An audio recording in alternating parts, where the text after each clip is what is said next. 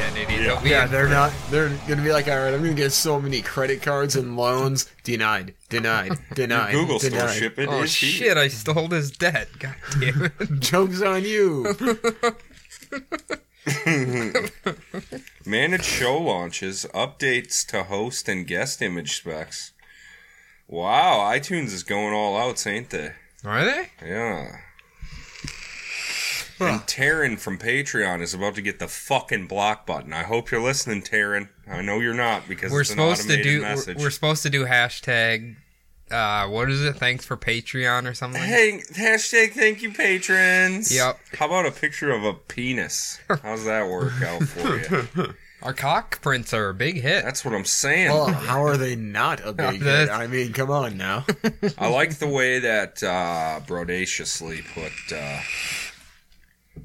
um, like put the sticker over the sticker so that you can kind of see the top of the rooster's tail. Did you see that on yeah, Instagram? yeah. She told me she had to uh, explain to her husband or boyfriend or whatever who Ed Kemper was. Who Kemp's was? He was in for a bit of a surprise. What what old Kempy's been up to? yeah, consider he's probably Oh, like seen the God. art for our episodes for yeah, yeah. 80 weeks in a row. I was like, I bet it is a little weird when you read it and it's like decapitated and Hmm. fucked head. Okay, yeah, that's if you're not into true Hmm. crime, that's a little bit of a Not only that, Whoa. let's let's you know what? Let's take a little Jay. What's his name? what the hell is this? Jay Wilson? Jay Wilson. Jay Wilson. So, so much like Mr. Jay Wilson, he took that and doubled it Hmm. He when did. it was his own mother's head. Yeah. That's fucked up. Wait, did he fuck his mother's head? Oh yeah. Okay, Oh all yeah. I know he threw her like vocal cords in, uh, In the, Garbage And the train, disposal. yeah. Or the garburator. I found out they call it on the East a Coast. garburator. Okay, That's what they call a garbage disposal. we just got rid of ours not that long ago. They're kind of trash, Hmm. Yeah. yeah, I guess I- Uh, they do clog up and shit. but- and they stink. yeah, they they, smell real definitely bad. stink. Yep. And I think it creates like a bunch of muck because I remember when we were replacing that sink, like the at the very bottom that like uh the spindle piece that holds it into place was like Yeah. completely rotted. Sure. Ooh, So- delicious. Yeah, it, it was disgusting. Real quick, before we go any farther, uh, I'm going to intro the show quick. Hello, everybody. Welcome to another episode of the Bubble Butt Podcast, the only podcast on the internet that uploads weekly. Who knows what it will be about? Certainly not me. My name is Adam. And before I introduce the rest of you, it's time for an Adam's Game Corner. Let's do it. And that means it's Red Dead Redemption 2 wrap up time. my friend. Oh You shit. No. finished. I finished and I got so excited that I forgot to bring it with me. But That's fine. I was running around as John Marston before I came over, so that's that's all right. But I have some thoughts on that game. okay, let's hear him. The last forty percent of that game is so fucking sad. It's the saddest thing on earth. So it's a good story. All right, the story was great. The gameplay incredibly tedious, which I am okay with Yep. because I love it. But it doesn't go anywhere. They, they they make you do all this shit, and then they fucking say "fuck you, see you later." Uh, uh, everything you've been doing means nothing because now all your crafting's done. And what, like, what do you do now that you're John? Can you still craft? There's no Pearson. I think you just take over basically what Arthur was doing. Yeah, I think all your shit carries over, right? Yeah, except for my horse provisions, and my Mm. new horse sucks because Apple PogChamp got shot. He died at the end of the game. Right Apple before you fu- Pog Champ. because I was sitting with Max, and he was like, "Listen, just hit a letter and then just autocomplete for two days." I wanted to give it two names, so I did A Apple P PogChamp. my horse's name was Apple PogChamp, Hell yeah. and he died. And then I fought Micah. Hmm. He doesn't die though, right? Nah, he runs. He, run- runs. Because you kill him in the original game, right? Do you kill Micah? I don't remember. Okay, no, you kill Bill, You kill Bill, Javier. Javier, and then Dutch. is Dutch the last guy, Yeah. and then the cops, obviously. Well, they kill you. I so did you do all the John quests? Oh my God. You mean life You as wanna- a farmhand? Yeah, you want to role play as a farmhand? Uh, let me tell you, Cody, I'm doing that right now. The game just reopened up for me to where I can run around as John. And there's some missions in Blackwater, which it's funny going back to that town. It's like, holy shit, this is the exact same town from Red Dead Redemption one You know, I spent so much time playing poker in Blackwater. Uh, yeah, Red Dead Redemption two. I give that now that I have finished it. I'm gonna give that three out of five. Three out Okay. of five. I really think they make you do a lot of bullshit that doesn't Yeah. mean anything ever. Isn't that kind of all their games though? It's and and the controls. I really can't get past the controls. Mm. it Mm-hmm. feels like I'm on fucking morphine. The uh, so did you get all like the legendary creatures killed and all I'm that? thinking about g- doing that when I get home tonight. Honestly. Okay. I got like four of them. I've caught three of the fish, which is a fucking nightmare trying to land those bad boys. I kind of like the fishing, but yeah, it was okay. Did you see the UFO? I did not see the UFO. Okay, I think we were talking about this before. Like, I was just in a building, and then it like glows green, and you can kind of see it through the cracks. And I go outside, and it just like zips off. Oh wait, that it was in the cult, right? The Yeah, yeah, yeah, yeah, I yeah. saw the light, but never like I got kind of scared and was like, hmm. and I was all He alone. exited the game immediately. I turned off my TV and ran away. uh, okay, well, that's going to do it for me and Adam's game Perfect. quarter. Uh, also with me today is Jordan Fox, Mr. Magood, up again. How are you, buddy? I am fantastic. You're soon from to the be a dead. sand fantastic daddy fox, aren't That's you? true. Is that official now? Yep. It was on Instagram. It's well, oh, official. Oh, Mm, she has a private profile. Okay, Cody. I shared it. okay. All Do right. you have a private profile? Mm, I don't think so. I think people that have private profiles are either cowards or women. because women, it well, makes hold complete on. sense. Yeah, I was gonna say, ladies, it makes complete sense because there's so many creepers. Even like my personal one, I'm always getting spammed by like fucking robots. Yeah. it's annoying as fuck. Valerie hotness four million. like I've gotten so many of I those. think- Dude, I have not gotten one of those for so long, and it's so nice not getting them. Ugh. It was just like XXX uh, DM for photos and all this shit. I'm like, "F- get the fuck out of here. Check, c- hit this Western Union for pricing oh information. god.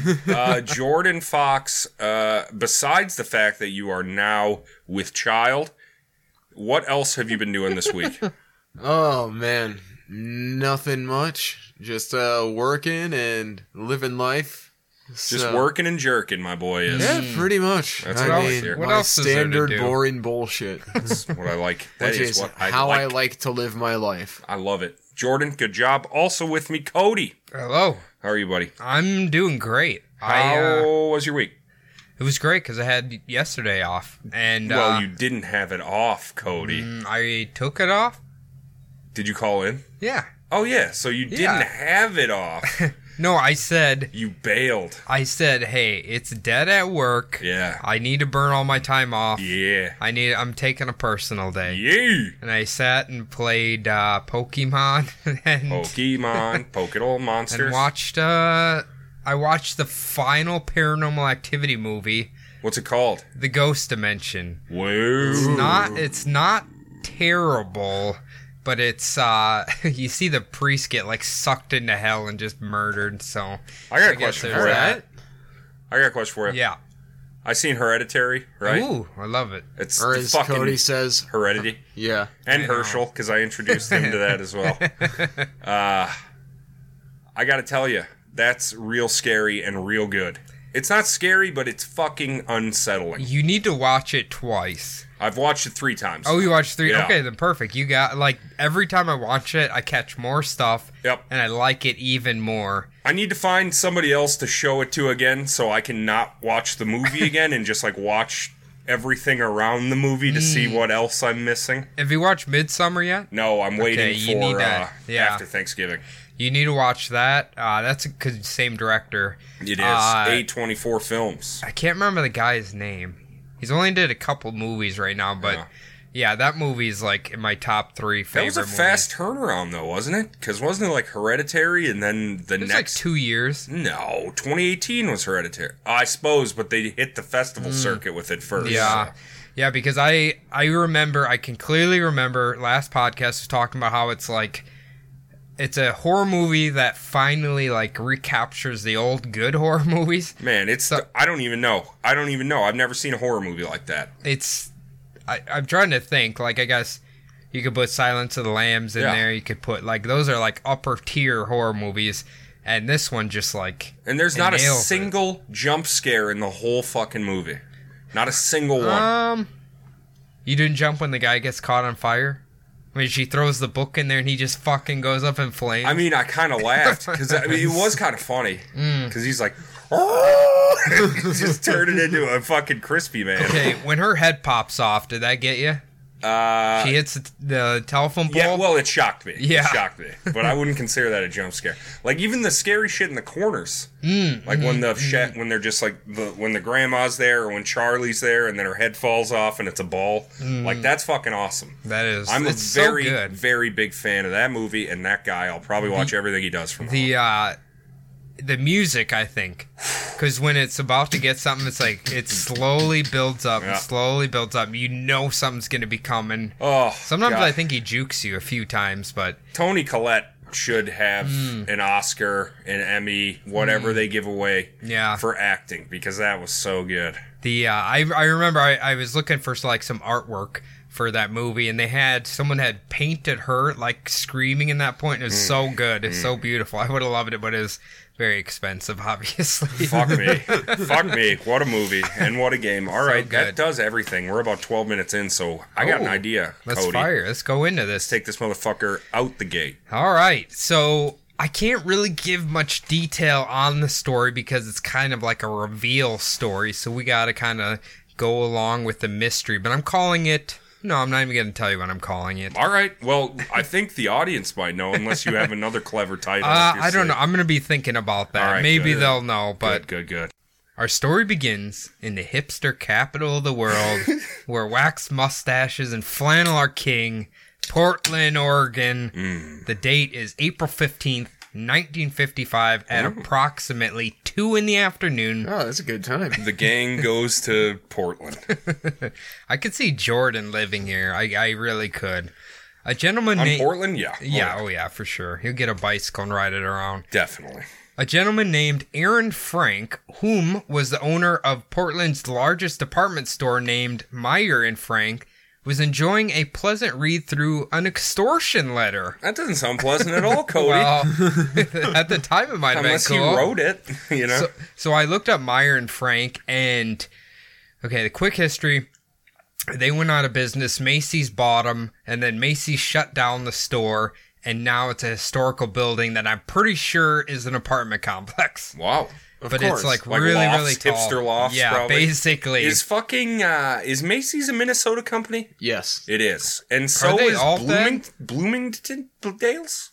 I don't think Bloomingdale's. Wait, not is- Bloomingdale's. Herberger's. No, what's the one that had the department store? Was that Macy's? Sears? Macy's department store? You would go to the Christmas exhibit in St. Paul Yeah, or yeah, something? yeah, yeah. Okay, that was Remember Macy's. the Macy's Day Parade? Yeah, Ma- What's Dickhead Macy's Dayton's?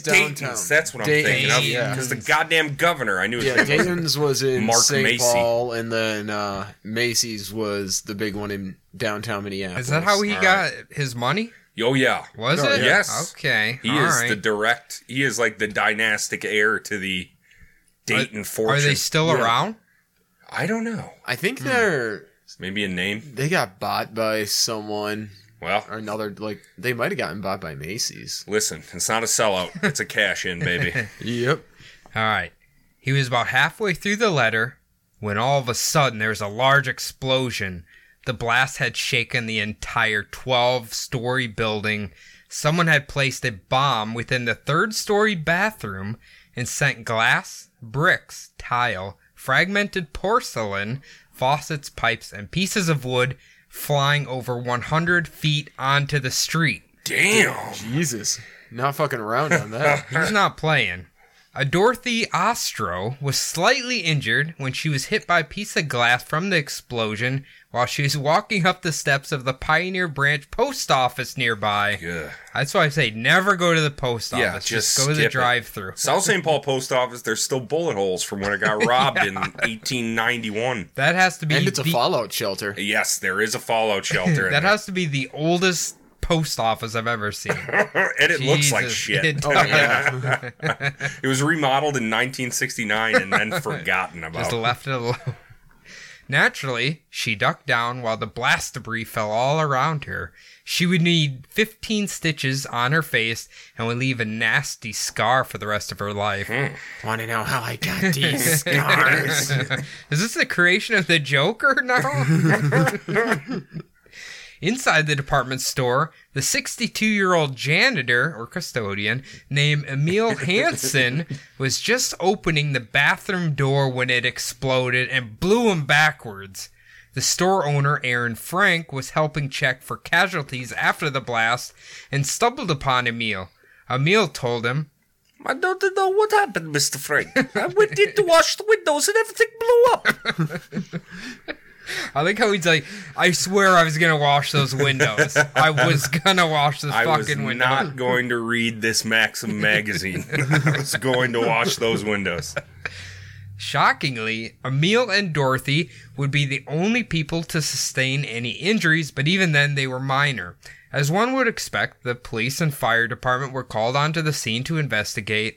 One extra sneaky reporter snuck into the building to investigate for himself. Ooh. My. and witnessed the powder burned walls in the bathroom and overheard a female clerk talking about The smell of firecrackers. the two officers who would be in charge of this mysterious bombing were police chief Jim Purcell and captain of detectives Bill Brown. I thought that was a weird title. Captain of- Captain of Yeah. detectives. I'm the captain of detectives here. Now, Aaron Frank obviously would show them the extortion letter that he had received just before the blast went off. I hope he would. The letter itself had the words in large bold print important. It continued it continued to read About the time you receive this, a bomb will explode in your store. This is only a warning. A second, more powerful charge of explosives has been hidden and set by an accurate timing device to explode sometime in the 12 hours ending at noon, April 16th. sounds like Die Hard. Y- Right? Yes. Die Hard with a vengeance, isn't this what the guy did? Is he uh it sounds like he's trying to like hide his way of speaking. Wait till we get who the bad guy is. You guys Okay. are gonna be he's fun. He's All really right. fun. Is it a- I like Emil? it. we have to like get to him. Now, I, I can't remember if you said this or not, but did were there any casualties so far? No, only those two people were hurt and that's Perfect. it. Beautiful. That's a good bombing then, in my opinion. Actually I'll let you guys in on a secret. No killings this week. Perfect. So I like it. unleash the the humor. Unleash the, the funny bones. All right. The extortionist was demanding $50,000, and in turn, he would inform Aaron Frank how to dismantle the second bomb, and he would never again bother the store with threats of a bomb. threats of a bomb. But he will bother it with threats of upper deckers. I will shit in every toilet till I get that 50,000, Mr. Frank. Now, Frank was supposed to have $50,000 in fives, tens, and $20 bills and put them in a light colored suitcase just large enough to hold the money. Also, no more than half of the money could be in the in $20 bills. Listen, I've never seen 50 grand in cash. It's probably not that much, right? But s- I mean, I'd imagine in like five, tens, and twenties, that's going to be a lot of fucking bills. I've, it's just like, why would you demand just put the money in the case? Who gives a fuck what kind of bills? You gotta it is? make those demands. My guess. It's like it's like Non-sequential one dollar bills. it's Hmm. like uh, when bands put crazy shit in their riders. It's to make sure they're fucking following their instructions to a T. Yep. So Hmm. Good that's point. that's you know make them go through some extra hoops to make sure they're doing it right. Good point. A store representative was instructed to then take the briefcase and stand in front of the Imperial Hotel between 6:30 and 7 p.m. and wait there for 5 to 10 minutes. Oh Jesus! Also, they were supposed to wear a white carnation in their lapel to mark their identity for the extortionist to see. Okay, now they're doing too much. now this is too much. I feel like Jordan would wear a white carnation in his lapel. I don't know. In Portland, Yeah, I definitely. was going Oh, to say in for sure, Portland, uh, I think he might be setting himself up for failure finding the store representative. Then he was supposed to proceed to the tele- telephone booth two blocks north, where he would receive a call with further instructions. Jesus, he takes him on quite an adventure, I this promise is a you. goddamn. this is nuts. also, the extortionist made sure to state that the person carrying the money must not be a police officer. It should go without saying, sir. Yeah. I but feel like when it comes to ransoms and stuff, that's just like, please don't be a cop. It's always a cop. You I am an, morons. I am a professional extortionist, so do not make that a cop. I've I've listened to the band The Extortionist. Is that a band? Or so, nope, contortionist. a Oh, little different, just a little bit. both very important to society.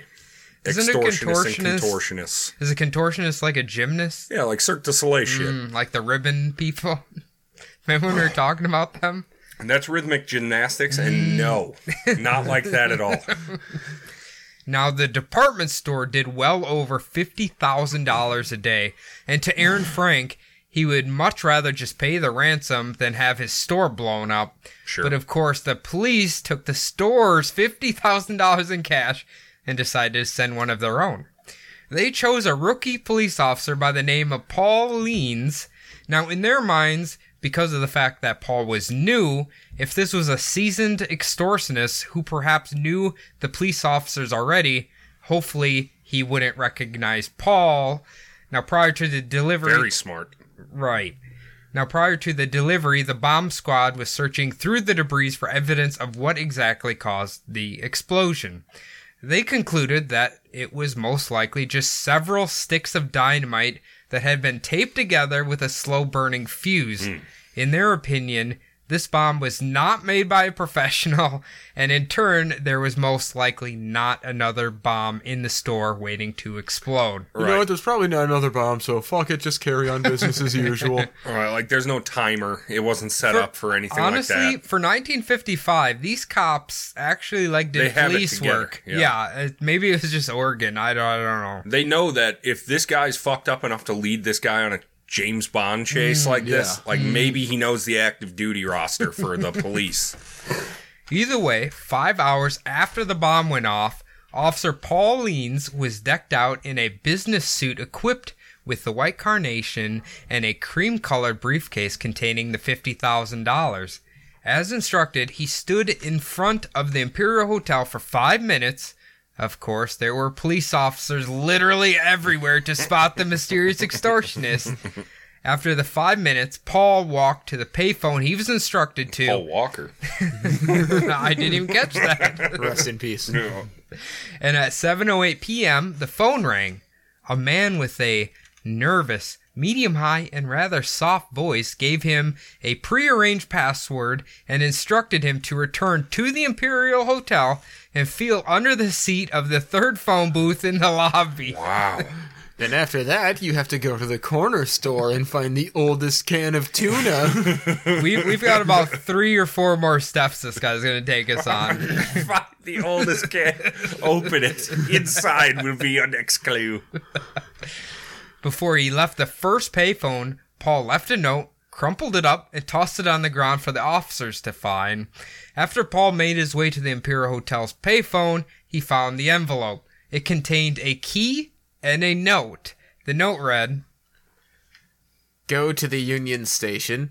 There, go to a baggage go to baggage locker 107. In the locker, you find a brown manila envelope. Inside is another envelope with a note for further instructions. God damn it. Why the two envelopes? Uh, yeah, hold on, we're not done with the chase quite yet here.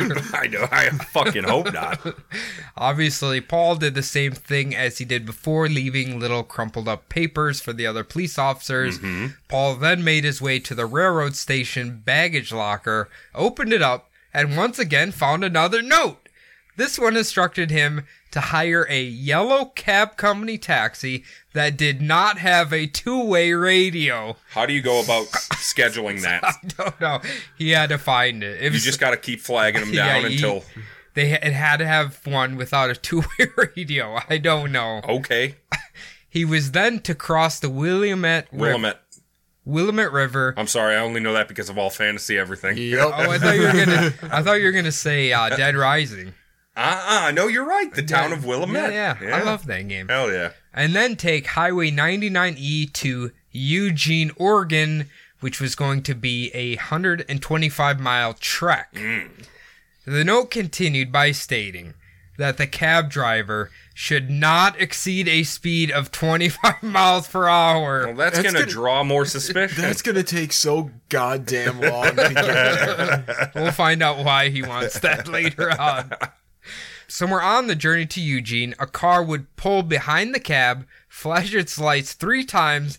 This was a signal for the cab to. Pull to the side of the road. The right rear door is to be opened, and the bags set down outside without anybody getting out. This is gonna work. Then you perfectly. overturn at 15 miles an hour and find a goose.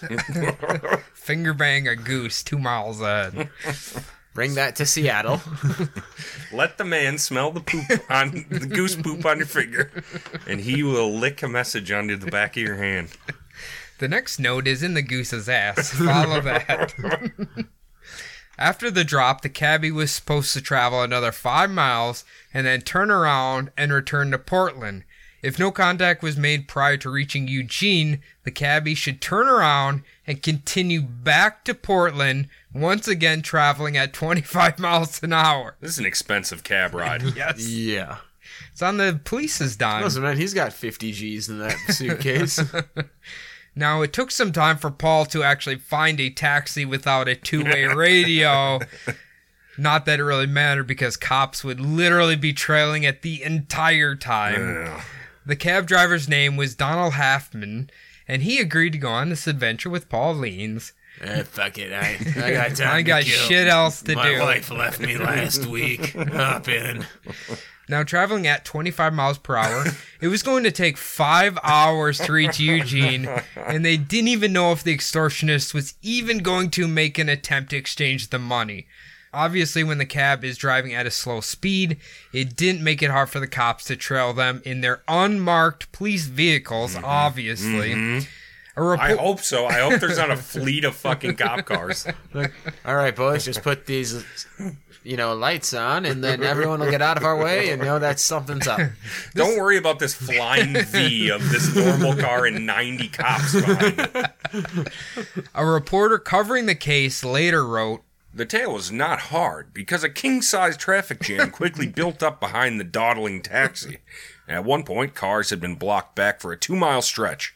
One irate truck driver passed and cut in so sharply that Leans recalled afterward if that taxi driver hadn't seen him coming, slammed on the brakes, the story would have ended right there. Yeah, you're gonna piss people off on a major highway going that fucking slow. Yes. And apparently it was just a two lane road. so Oh, it's like, fantastic. Oof, oof. And if you're in a no passing zone, yeah, oof. hachi machi. Either way, Paul and the taxi would drive all the way to Eugene and back to Portland without so much of, as even a sign the extortionist was attempting to make contact. God damn it. This Ten dude's hour- a world class troll. yeah, I was going to say, this 25. guy is an awesome troll. Yeah. After the little adventure, the extortionists had taken the police on. They weren't sure where to turn next. They were expecting that he might pop up again, but that didn't seem to happen. The police continued to search through the department store and didn't uncover a single thing that would lead them to believe that there was another bomb anywhere and assumed this was clearly a novice at work. what? Novice. Wait, can you say it both ways? Yeah, probably. But nobody Novice? would ever say novice. Novice? Okay. Unless you were unfamiliar I with think the it's language. because when I remember playing video games as a young kid, I think, okay, let's put on Novus. Yes, novice. yeah. Hey, I used to call Natalia from Goldeneye Natalita because I had no fucking idea. I, re- uh, you know, a uh, quick side note. I was uh, sometimes I get bored and it, like popped up on my feed and it was like, p- these people broke the unbreakable GoldenEye speedrun records, and it was like watching it. And they're like shooting Natalia to get her to like move a little bit just so she could run out the door fast. Yeah. And I'm like, who comes up with this shit? This, Jesus. There's this crazy guy named like R White Goose 55, and he's a nut. Like he came up with all this shit. Really, for GoldenEye? Uh-huh. And how you're like mostly just looking at the bottom right corner and Mm-hmm. shooting to go like one pixel faster. it's like what is going on? Actually, they have all the Bond movies on Hulu. I was watching Goldeneye because it was like my favorite one. It's Actually, good one. so good. It's a good one. People hate Pierce, but Really? I mean, because he's the Bond I grew up with, I like him. I like Goldeneye, and I think the other two are not good. yeah, that- But Goldeneye's godlike. yeah. What is it? Tomorrow Never Dies and The world, the world, is, not, enough. Yeah, Mm, not See, great. I was a fan of Moonraker. Yeah, it's fun. that's that's like Sean Connery, I think, right? Or is that Roger Moore. Roger Moore? I think Yeah, it might that's be Roger Moore. So they began looking into any known bomb extortionists. The two main men couldn't have done it because one was in jail in Mexico and one was in jail in San Quentin. That's gonna make it tough. and all the others were nowhere near Portland at all. Now they did have two employees who had spotted two a man and a woman just prior to the bombs going off, but they didn't really good, get a good look at their face. They just saw it was a man and a woman. Gotcha. Now they determined that the store didn't have another bomb. It would finally reopen on April 17th, 1955, two days after the first bomb went off, Quick turnaround. and of course, officers were stationed everywhere in case that pesky extortionist decided to plant another bomb, but he would never try again. Hmm. Aaron Frank decided he would offer his own $25,000 reward for information leading to the arrest of the bomber. On top of that, the Portland banks chipped in an additional 3000 towards the reward. Wow. Jesus. So I'm they gonna really be- want this guy. I think no harm, no foul. I think we just let this go. Just like we just had a bomber, just let him go. you know what? He he was pretty inventive. He was pretty fun. He Yeah. made us look into a bunch of places. I bet the cops fucking were having a thrill of a time chasing this can't- one down. I can't wait till we get to who this guy is. It's gonna blow your guys' mind. I bet I know who it is. I think I do too. Oh. okay. Timo. Who's Timo? Timo and Frank. Isn't that the other guy? Miller. Oh, Meyer and yeah. Frank? Oh yeah, Timo Meyer's a hockey player. I don't know who Meyer is. Like they don't mention him at all. It's just Mr. Aaron Frank. I don't know who the fuck that is. okay. All right, continue. Now, it would make sense that the police would be curious if possibly a disgruntled employee could have done this. Aaron Frank told the police. We have a perfect relationship with our employees. We have no labor troubles, and no disgruntled employee has recently been discharged. I don't believe him at all, What? but if Paul Walzer said that, you wouldn't. No, all our employees love their job, even though most of them have like a four percent or less on the happiness scale at work. Oh, hey, you remember they used to give out five hundred dollar gift cards Oh, for yeah, a yeah, ten year? yeah, yeah, yeah, yeah. I got hundred and fifty dollars worth of like Applebee's or Target gift cards. That's what Those they gave are me your for two My, options. yeah, that's what they gave me for my I mean, ten year Target's fine. I don't know about Applebee's. I wanted a five hundred dollar Visa cash card is what I wanted for my fucking ten years. Of Hmm. I thought they service. gave you like a shitty watch for ten I years. don't want that either. I, think I have one there's more nothing year. wrong with Applebee's gift cards. God, you know how long it would take you to spend one hundred fifty dollars at Applebee's? Listen, easy this is as as a I'd walk, bar. I'd walk in there and throw it at somebody and walk away because Is it- fuck America's Bar and Grill. I Fif- hate it. It's fifteen margaritas, right? Ugh. Or are those five dollars each? Uh, I think yeah, I think you get twenty. Oh, there we go. So on top of that, the police would search deeper into the employees and found out that not a single one of them had a criminal record. Going back to the payphones that Paul Leans used during his little adventure, they were able to somewhat trace where the calls were coming from, but they were just from other payphones. On top of that, on top of that, they couldn't find any distinctive fingerprints, probably Sure. because so many people used payphones back then. I can't even imagine a time like Ugh, that anymore. Oh, I'm sure they found things disgusting on those. Ew. I'm watching The Wire right now. and it's Ooh, fucking, yeah. Ooh. Dude, I think the last time I used a payphone was in high school, like Mm-hmm. after wrestling practice. Uh-huh. Press zero. Practice is done. Come pick me up. yeah. Bandors, come get me. You're receiving a call from Bandors, come get me. What about the dynamite? Could that possibly be traced back to someone? Firstly, most of that was destroyed, and secondly, they set up a mock bathroom in a field. This sounds like a really fun experiment, Yeah. Oh, honestly. I just want to go somewhere and blow shit up and try to find out what caused this. See what it looks like. How do you blow up a bathroom? Well, Adam Savage and Janie Heineman are going to tell you on today's episode of Mythbusters. So obviously they did this in an attempt to try to find out what type of dynamite they used. Hmm. Well, in the end, they determined it was roughly eight to ten sticks of dynamite, and it was ordinary grade dynamite. I don't know. Not how a mu- mining grade. Okay, is mining grade Yes. different? Okay, Mining charges are are If they're pretty bigger- nuts. Yeah. much bigger. Even if they're the same size, the, their chemical load is uh, i- Big. is harder. Yeah.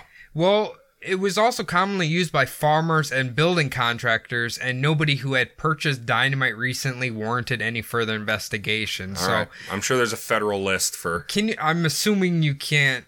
You have to like have all these permits to buy dynamite Yeah. now, right? Yeah. Okay, I so don't- like all yeah. farmers can't just go buy to blow gophers out of their fields. I don't think so. well, Oh, Bessie's being a real bitch in the field there. I just gotta, you know, scare the milk out of her. Is that how you do it with a dynamite load, Jordan? Yeah, dude. That's how you get cottage cheese. You guys milk cows weird in Wisconsin, dude. That's how you get. It makes Oh, it is all that curdle. cottage cheese? Okay. Because they get scared and they're like ah, and then it curdles up in their udders. So they were running out of leads to follow. The last thing that they had were the letters themselves that just so happened to be typed out using a typewriter. Now, typewriters all leave their own unique signature.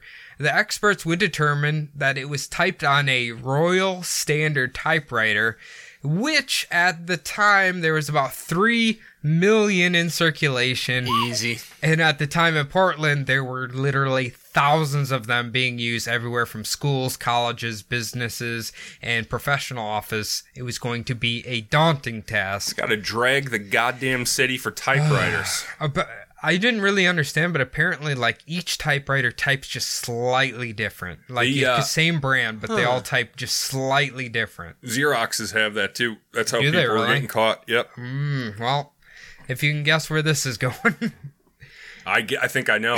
I think they're Yeah. going to pool together the best typists in Hmm. Portland and they're going to subpoena every goddamn arrest typewriter out every there. typist in the in the Yeah, city of that's right. Portland. I'm gonna collect them all, put them in a room, just like on The Simpsons, with Mr. Burns, and have a bunch of monkeys just eventually, clacking away. yeah, eventually we'll get Shakespeare. Are you the only person in the world who would- still watches The Simpsons, Jordan? I actually Ah, haven't watched it for a long time, but that was like my favorite show growing up. Mm, So Mm, Okay, I'll give you a pass. During Halloween month, you could watch every Treehouse of Horror on Comcast. those so are that those was are. kinda I feel like those are always good. always Oh good. yeah, Like the regular episodes, maybe not, but the horror ones are always good. Yeah. like when they're all zombies and looking for brains, and then they knock on Homer's head and just keep walking. Mm-hmm. That's solid. That's fucking gold.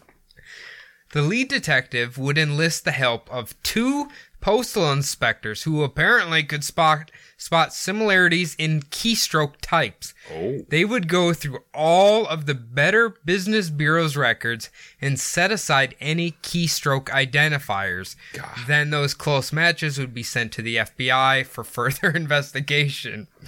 Now the fo- Holy shit. yeah yeah What a terrible fucking job. it sounds terrible. Now, the following October, nearly six months after the bombing, they took notice of a well known 38 year old Portland resident named Clarence Petticord. He sounds like a Oh, dandy. He's- He sounds like a real fop. little Clarence Petticord, whose stationery matched exactly what was being used in the extortion Did letters. it say Idiot. Clarence Petticord at the top? and they just realized it now. From the desk of Clarence Pettiford. After, well, you're going to find out how they got him. Now, Clarence used the specific stationery for his business he ran out of his home. He sells stuff for you on eBay. That's Um, his business. It's not far off. Have you heard about the healing powers of essential oils? Very I'm selling first, it works body wraps. I was going to say, very first Herbalife seller ever. Oh, perfect. That's what I was looking for. Obviously, the detectives were ecstatic, ecstatic about this and thought they had found the man they were looking for. There was just one huge glaring problem that made the detectives pause and think about it for a moment. And that problem was that Clarence Petticord was a blind man. Okay. yeah, how is he going to go to No, the this third feel- phone booth at the This left? feels like dynamite. Yes. Sir, why is We're there a go- bunch of dildos taped together in your bathroom? I'm sorry, Blown Clarence. up, blown up dildos in here. You're not you're not the man, Clarence. But even though Clarence was a blind man, it didn't mean he wasn't a bit of a criminal. Now, Clarence was born in New Mexico in 1917 and was the youngest of five children. What, being the youngest is a crime now? He- He's a troublemaker. Just like skateboarding, man. Now, Clarence was not born blind. When he was 19 years old, he was working on a refrigeration unit when a coil burst and sprayed sulf- sulfur dioxide all over his eyes. A reporter later said, A doctor was called by friends, but while Petticoat lay writhing in pain, the doctor prescribed only plenty of sunshine and fresh air. The fuck? It was Petticoat himself who called an ambulance, but even as he was rushed to the hospital, he realized it was too late. The last clear view of the world he had was inside of that ambulance. Oof, that's sad. What did they just? Let's just get him to a well ventilated area. He'll be It's like- okay. They used basically. some vitamin D, they, they basically gave him the cure for TB back then. Yes. Like, you need sunshine and fresh air. Yes. I don't care if your eyes are fucking bleeding, just get some God. fresh air. He became fucking daredevil that day. But Clarence was determined to not let his disability hold him back in life. in his life of crime.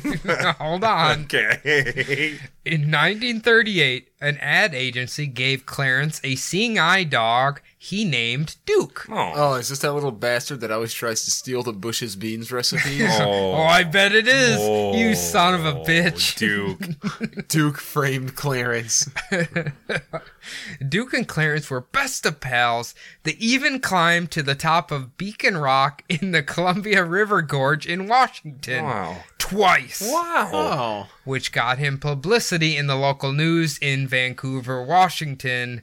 Later that same year, a charity organization helped Clarence establish a candy machine vending business all over all around Vancouver. Oh, we have that here. Like a lot of those little like turny like quarter machines where you get like Mike and Ike's and shit. Oh, you think that's what they're referring to? Like the shitty like quarter ones? Yeah, well, I know uh here in the Twin Cities, like those are set up mainly by a company called Services for the Blind and it's, you know, Oh. for the blind people to maintain. Oh, that's cool. I didn't Wow. know that. Well, Clarence was a fucking tr- uh, whatever trendsetter, I Yeah, guess. here. man. In 1939, there was a story in the papers that the Sing Sing prison in New York was looking for a new executioner. Yeah. Now that Clarence, feeling the joy of publicity, decided that he and Duke should apply for the position. so Clarence set out his application for the job, which included a picture of himself and Duke.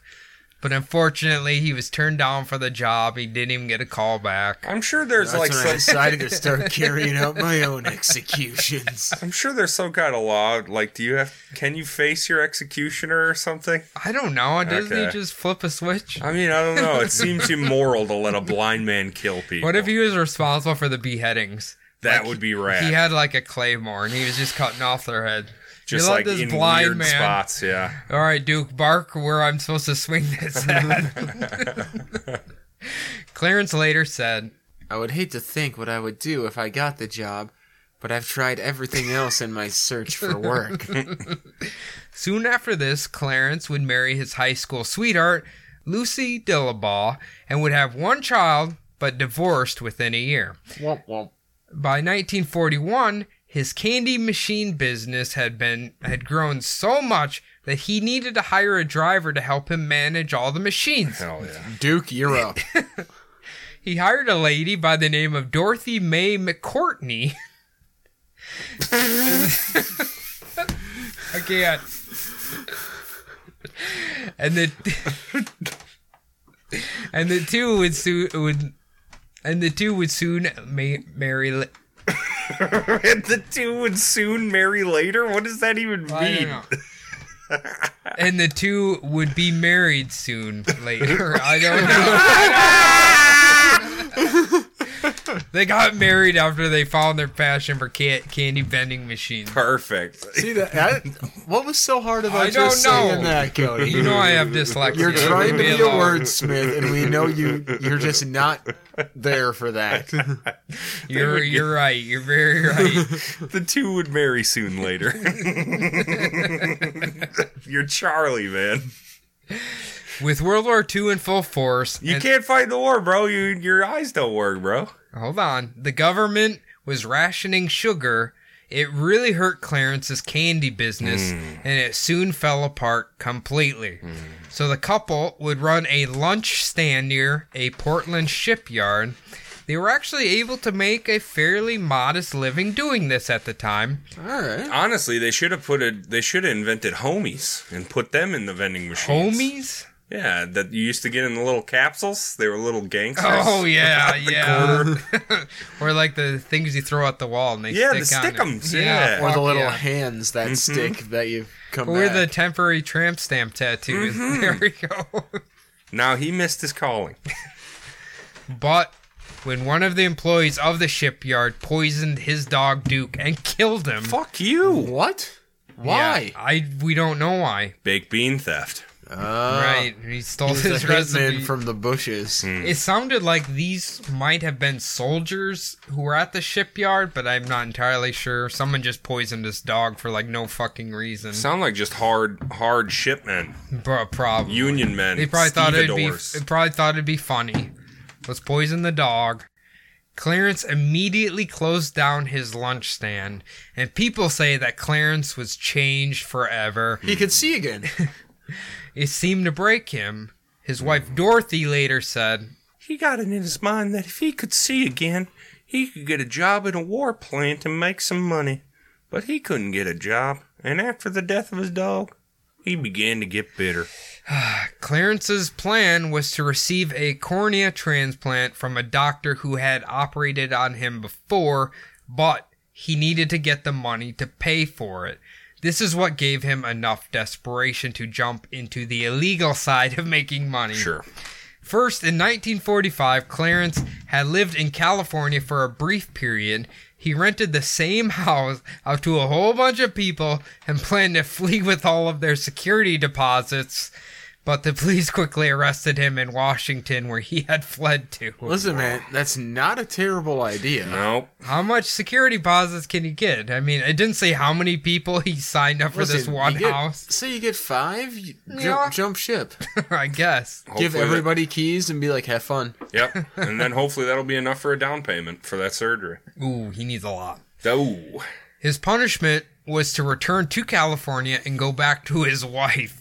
Ugh. Dorothy said, I'd have left him before that, but they charged me too and told me if I would plead guilty, he would not have to do any time. I pleaded guilty and they turned us both loose. "I don't attend. I What? don't. This makes no sense. Why? I don't know. Okay, you guys both plead guilty and you get the hell out Like, of here. Is it just like some kind of pride thing for the I state? don't They're know. Like, we need to be right. yeah, I, I guess." Clarence then attempted to get into the popcorn business, but that did not work out for him. Clarence then tried to But set. who gets into the popcorn game? He's, he's, he's Oh, just one of trying my everything. friends' wives, actually. Remember the Boy Scouts buckets? Yeah. Maybe that's what he's doing. I'll be God's honest with you. Huh. If they sold beef jerky, they would get my money every year. Boy Scouts, beef jerky. Hmm. You Why don't the know- fuck would you sell pre-made popcorn tins? Nobody wants that. the girls have a stranglehold. Cookies, Oh, yeah. fuck. The Yeah, dude. cookies, The, yeah. the it's like, cookie mafia. Listen, Yeah. you, you get me them peanut butter patties. Ooh, it's over. I will buy you out. I want the Thinmans. Fuck Thin Mints. I'll eat them all. Clarence then tried to sell a battery restorative called New Charge. New charge. I don't know how the fuck this shit works, but I don't know. okay. But when the battery companies found out about it, he was forced to close down his operations. Uh, big battery. so he made a magic fucking. it's like uh it's like a if you use this it will restore the power in your batteries. That's what Wow. he was telling people. Interstate was probably like, we don't know if it works, but we can't take that chance. In 1948, Clarence came up with a new plan. He would hitchhike from Portland to New York City to raise money for his cornea surgery. He figured the story of a blind man walking across the country would get the attention of the media. but if he's hitchhiking, he's not walking. True. well, True. he said walking. I don't know. He'd have to True. walk a little bit. Listen, the man knows how to sell a story. okay. true. That's true. And it did get the attention of the media. The newspaper took to the story like a fly on shit. Mm-hmm. Clarence used the sympathy card saying that he was down on his luck and he needed to save his wife and children from the poorhouse, Wow. which technically was kind of true. When Clarence reached Detroit, he was asked to be a guest on a radio show to tell his story. It reminded me of Joe Dirt, kind of. Oh, sure. sure, sure. Yeah. Joe I Dirt. like Van Halen, not Van Hagar. He's like Clarence Petticord. Interesting name. well, it caught the attention of a wealthy businessman in Saratoga Springs, New York, who offered to pay for his cornea surgery.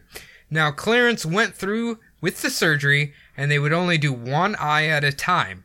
By mid December of 1948, it was finally time to remove the bandages. Clarence said, It was wonderful for a minute. The doctor took the bandages off. I opened my eyes.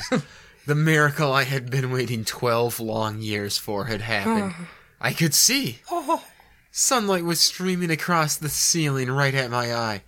The doctor was only going to cut the stitches, but I didn't know that, and I jerked my head back. No. I jarred my eye. It began. it began bleeding inside, and I was blind again. You fucking. you fucking idiot. This is Oh, how, how did you do that, sir? You knuckle fuck. He, he could see for like two seconds, and then he poked himself in the eye. It's like you got one job: don't touch your eye, sir, and don't jar a fucking knife into the Ugh. eye right after surgery. Ugh. God. All right. I mean, at the same time, he said he didn't know the doctor was cutting the stitches. The doctor should have been like, "I'm going to cut the stitches. Do not move." Yeah, but you like- haven't seen for a while. I'm But- coming at you with a Ah, knife. right. I suppose Clarence Yeah. wouldn't know that when a doctor is doing that, he's generally doing that to help you with something. Yeah, yeah, he's not coming to stab your new eyeball out. Are you one of Jeff Bezos' ninjas? Get out of here. Is this 1950s prank? Where's Ashton? The doctor promised that in six months he would operate on his eye again if he could raise the money. Fuck you. So Clarence returned to Portland and went right back to his fraudulent schemes. He began a company he called Metro Chemical Laboratories, Smart. which advertised distributorships for a soap that could extend the life of women's nylons. He's all about that extending life stuff, isn't Yeah. he? I don't, I you don't know know. what? He doesn't want to extend the life of his fucking eyes. No. No, Oh, no, no, no, no. no, no, no, no. He then tried to sell distributorship distributorships for a product that could extend the life of batteries, similar to his his old new charge business. They're I not wanna gonna know get what- me this time. What is this stuff? Like a I cream?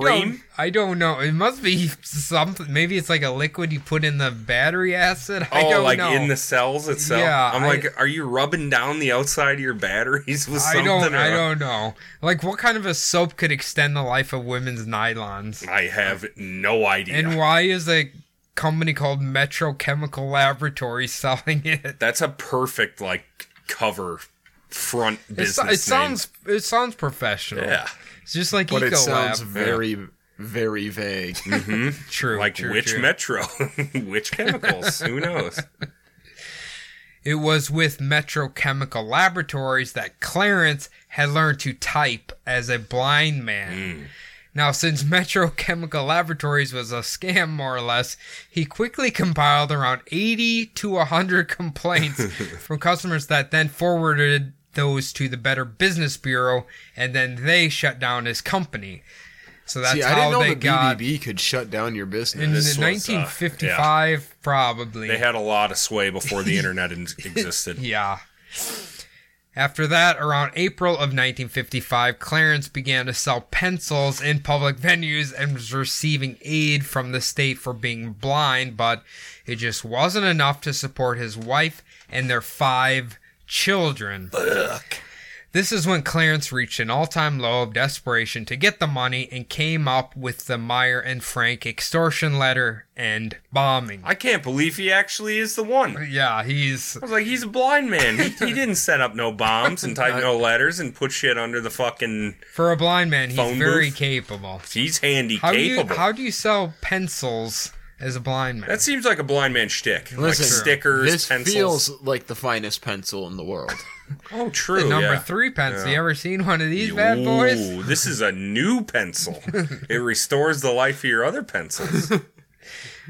With the FBI being able to confirm that the stationery used in the extortion letter was the exact same that Clarence used for his Metro Chemical Laboratories, it was time to make an arrest.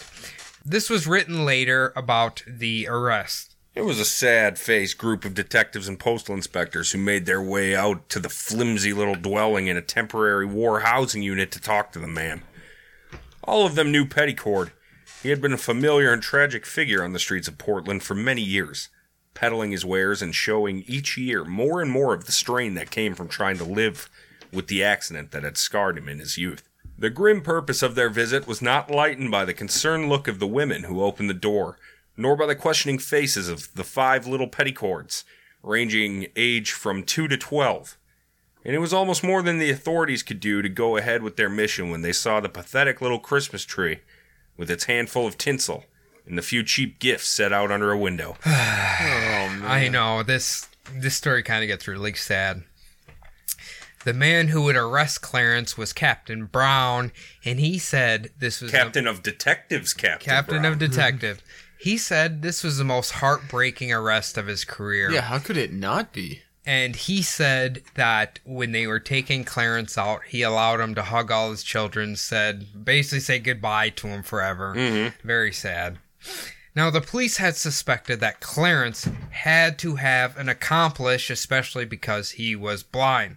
So while on the way to the police station, Captain Brown rolled the dice and asked Clarence sternly who his accomplice was. It was Duke. We faked, we faked his death. Zombie Duke back from the dead. Yeah. It worked, and perhaps without meaning to, he spouted out the name Joyce Keller, whom was his sister in law. The reason he chose her was because she knew he knew that she was already a little bit of a lawbreaker herself, and she for sure was going to keep her mouth shut. She got horny about breaking the law, is what it sounds I like. think so. Yeah. Now, after Clarence kind of realized what he had done, he immediately tried to retract saying that Joyce was involved at all, but it didn't matter because his 28 year old sister in law would be arrested as well. Now, Clarence was fully confessing at this point, but would not use Joyce's name directly. Joyce, on the other hand, was a steel vault and was denying any involvement. The two were put in a lineup because one store clerk that we mentioned earlier remembered seeing a man and a woman prior to the bombing. Right. She would positively identify Clarence and Joyce as the people she saw. Now, Clarence's confession goes that one week prior to the bombing, he purchased the dynamite and slow burning fuse from a farm supply store that was located on the outskirts of Portland. He offered his accomplice 10,000 of the 50,000 demanded in the extortion letter. Well, that's pretty good, actually. That's not Yeah, bad. for 10 That's racks. not bad. The day before the bombing, he went and rented locker 1037 and set all the other instructions for the cash handler to follow. His initial plan was to try to collect the ransom money alone and have the money filled suitcase dropped off on the back of a train. But he, dec- but he decided this wouldn't work because it, he would probably struggle to locate the part of the train that the money was on. Listen, at least he can acknowledge his flaws. Can you imagine the train stopped, the money's sitting there, and he's like trying to feel around for It's where like the feeling fuck it is. titties yeah. and stuff. Anybody seen my cream colored briefcase? It's got my variety of walking sticks. His accomplice assisted in typing up the extortion note, making sure it was all spelled correctly. The day of the bombing, Clarence placed 12 sticks of dynamite in a normal looking shopping bag and placed it in the third floor men's bathroom. He actually tried the eighth and second floor bathrooms first, but they were both in use at the time. Ah, single shitters, huh? Is anybody shitting in here? Hmm. Apparently, there was a man sitting in the third uh, floor bathroom smoking, but Clarence said, My, it's smoky in here. apparently, this was enough for the man to put his cigarette out and leave. I gotta get out of here. How long has it been since you could smoke in a bathroom? You're just like chilling, smoking in a oh bathroom. man. My favorite is like old movies where people are doing it in school. It's like, What's going on here? Or like walking around the mall. Or on There's airplanes. just Yeah. ashtrays Yeah. all over. Hell yeah. Bring 'em- If if our work bathroom you could smoke in there still, like there'd be no shit smell at all, just Not a a sing- cigarette yeah, smell. Just beautiful marbs. Clarence then felt around for the fuse, took a deep breath and lit it. Clarence said, I prayed that nobody would be killed. The extortion letter itself was dropped off at the customer service desk to be then handed to Aaron Frank.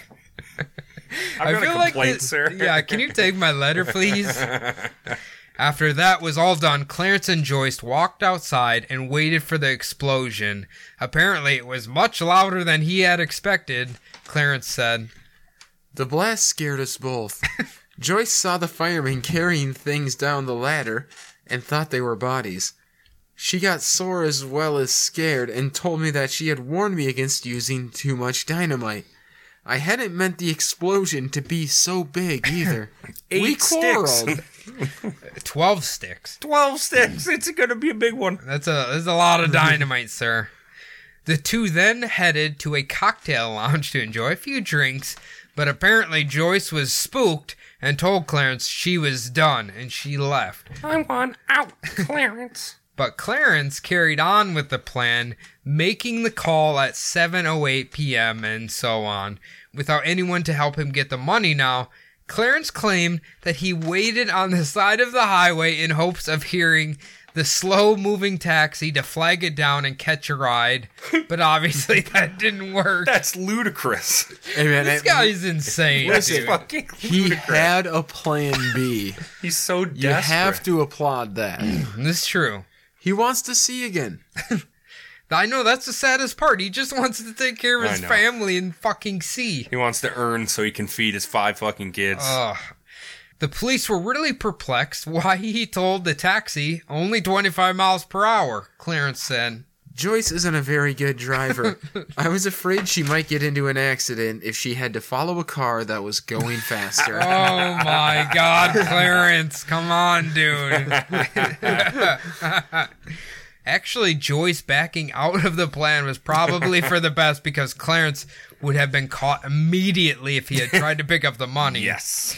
Either way, that December, both Clarence and Joyce were charged with causing injury to persons and property by unlawfully, purposefully, and maliciously sell- setting off a bomb. Their bond was set at $75,000. Damn. It's more than he was Dang. asking for. Listen, I just feel bad for that property that got injured.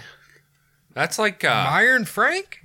It was just the bathroom, I think, I, that got I just, hurt. I just think it's funny to say causing injury to property. Maliciously setting off a bomb.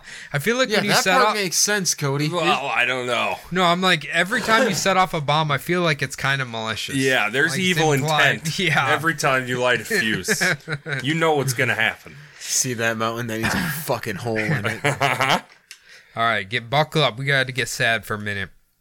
After his arrest, Clarence's family would begin to fall apart completely. His five children would become wards of the state, Yay. and his wife Dorothy voluntarily checked herself into a mental hospital. Oh, No. In January of 1956, Clarence decided to just plead guilty and demanded to be sentenced right away, but at first the judge wouldn't allow Clarence to make a guilty plea, perhaps because his lawyer was attempting to plead not guilty by reason of insanity.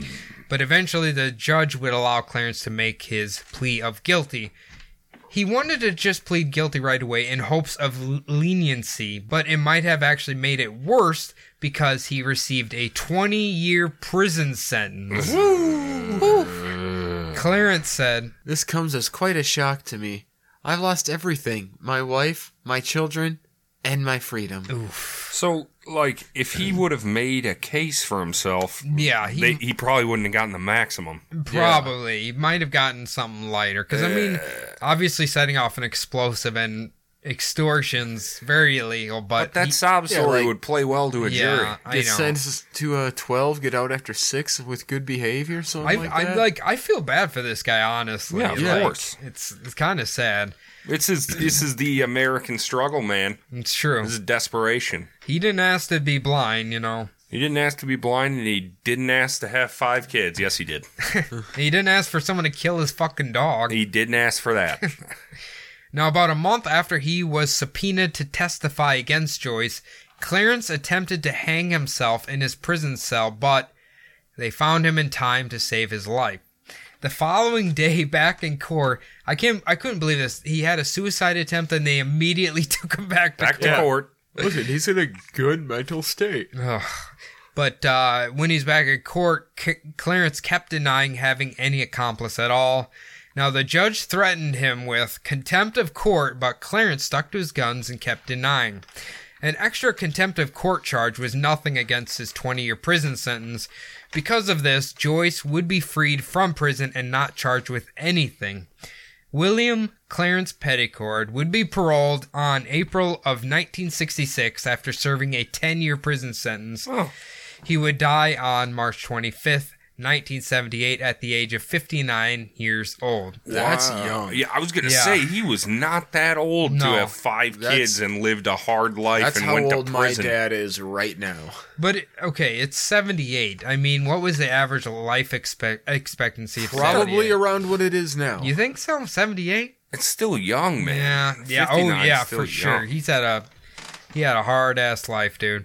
Uh, final thing, the three police officers involved in the arrest were Jim Quinn, Preston Hutchins, and I'm assuming Captain Brown died because the estate of Captain William Brown fought in court in an attempt to collect the twenty-eight thousand dollar reward.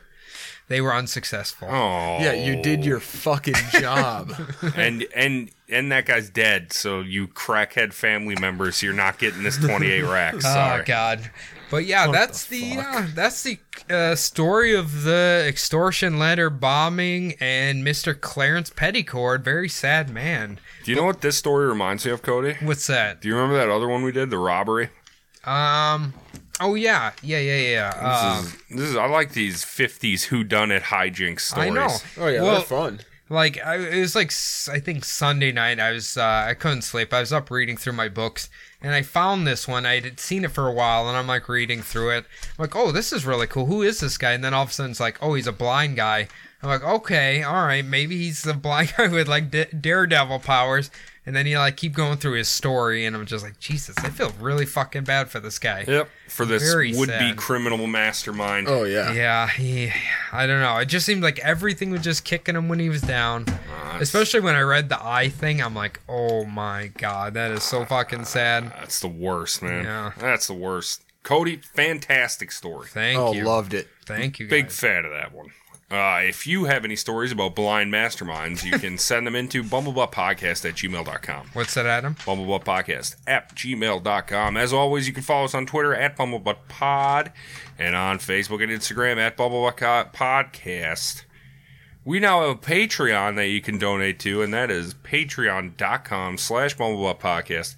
You can find all these links in the episode description at any time, anytime you want. And now it's time for the most important part of the show, at least if you ask Cody, the iTunes reviews. Um, yeah, we got one more review. Unfortunately, it's a non-written, but it is a five star. It is a five star. Yay! So our our five star to other star ratios is a, is like ninety nine point five to one. So Excellent. It's excellent. I'll take it. So yeah, thank you, whomever Thank you are. I wish you. we could thank you, but thank you. You know, somebody else we can thank is our new Patreon. Oh yeah, uh, you remember our review from last week, Krista I absolutely do. from uh, Minnesota girl. Yeah, she donated and to the Bowling for Satan. So Oh, the big boy. yeah, you seen the message about the fucking chocolate, right? Where she's like, "I'm donating because of Ghirardelli chocolate." or Oh, whatever. Oh, yes, yes, Oh, yes, yes, yes, yes, yes, yes. That's God. hilarious. Thank you very much, Krista. Yeah, and thank thank you. you. very much, all of our other patrons. And thank you, all of all of you. And thank you, Cody. And that's going to do it for me. Thank you, Adam. And that's going to do it for Cody. thank you, Cody. Thank you, Adam. That's going to do it for Jordan. Thank you, Jordan. Thank you, Adam. And that's going to do it for me. And that's going to do it for all of us here at Bubble Podcast. Thank you very much. And have a nice weekend, unless it's Tuesday. Send me all your old baby clothes. that shit adds up.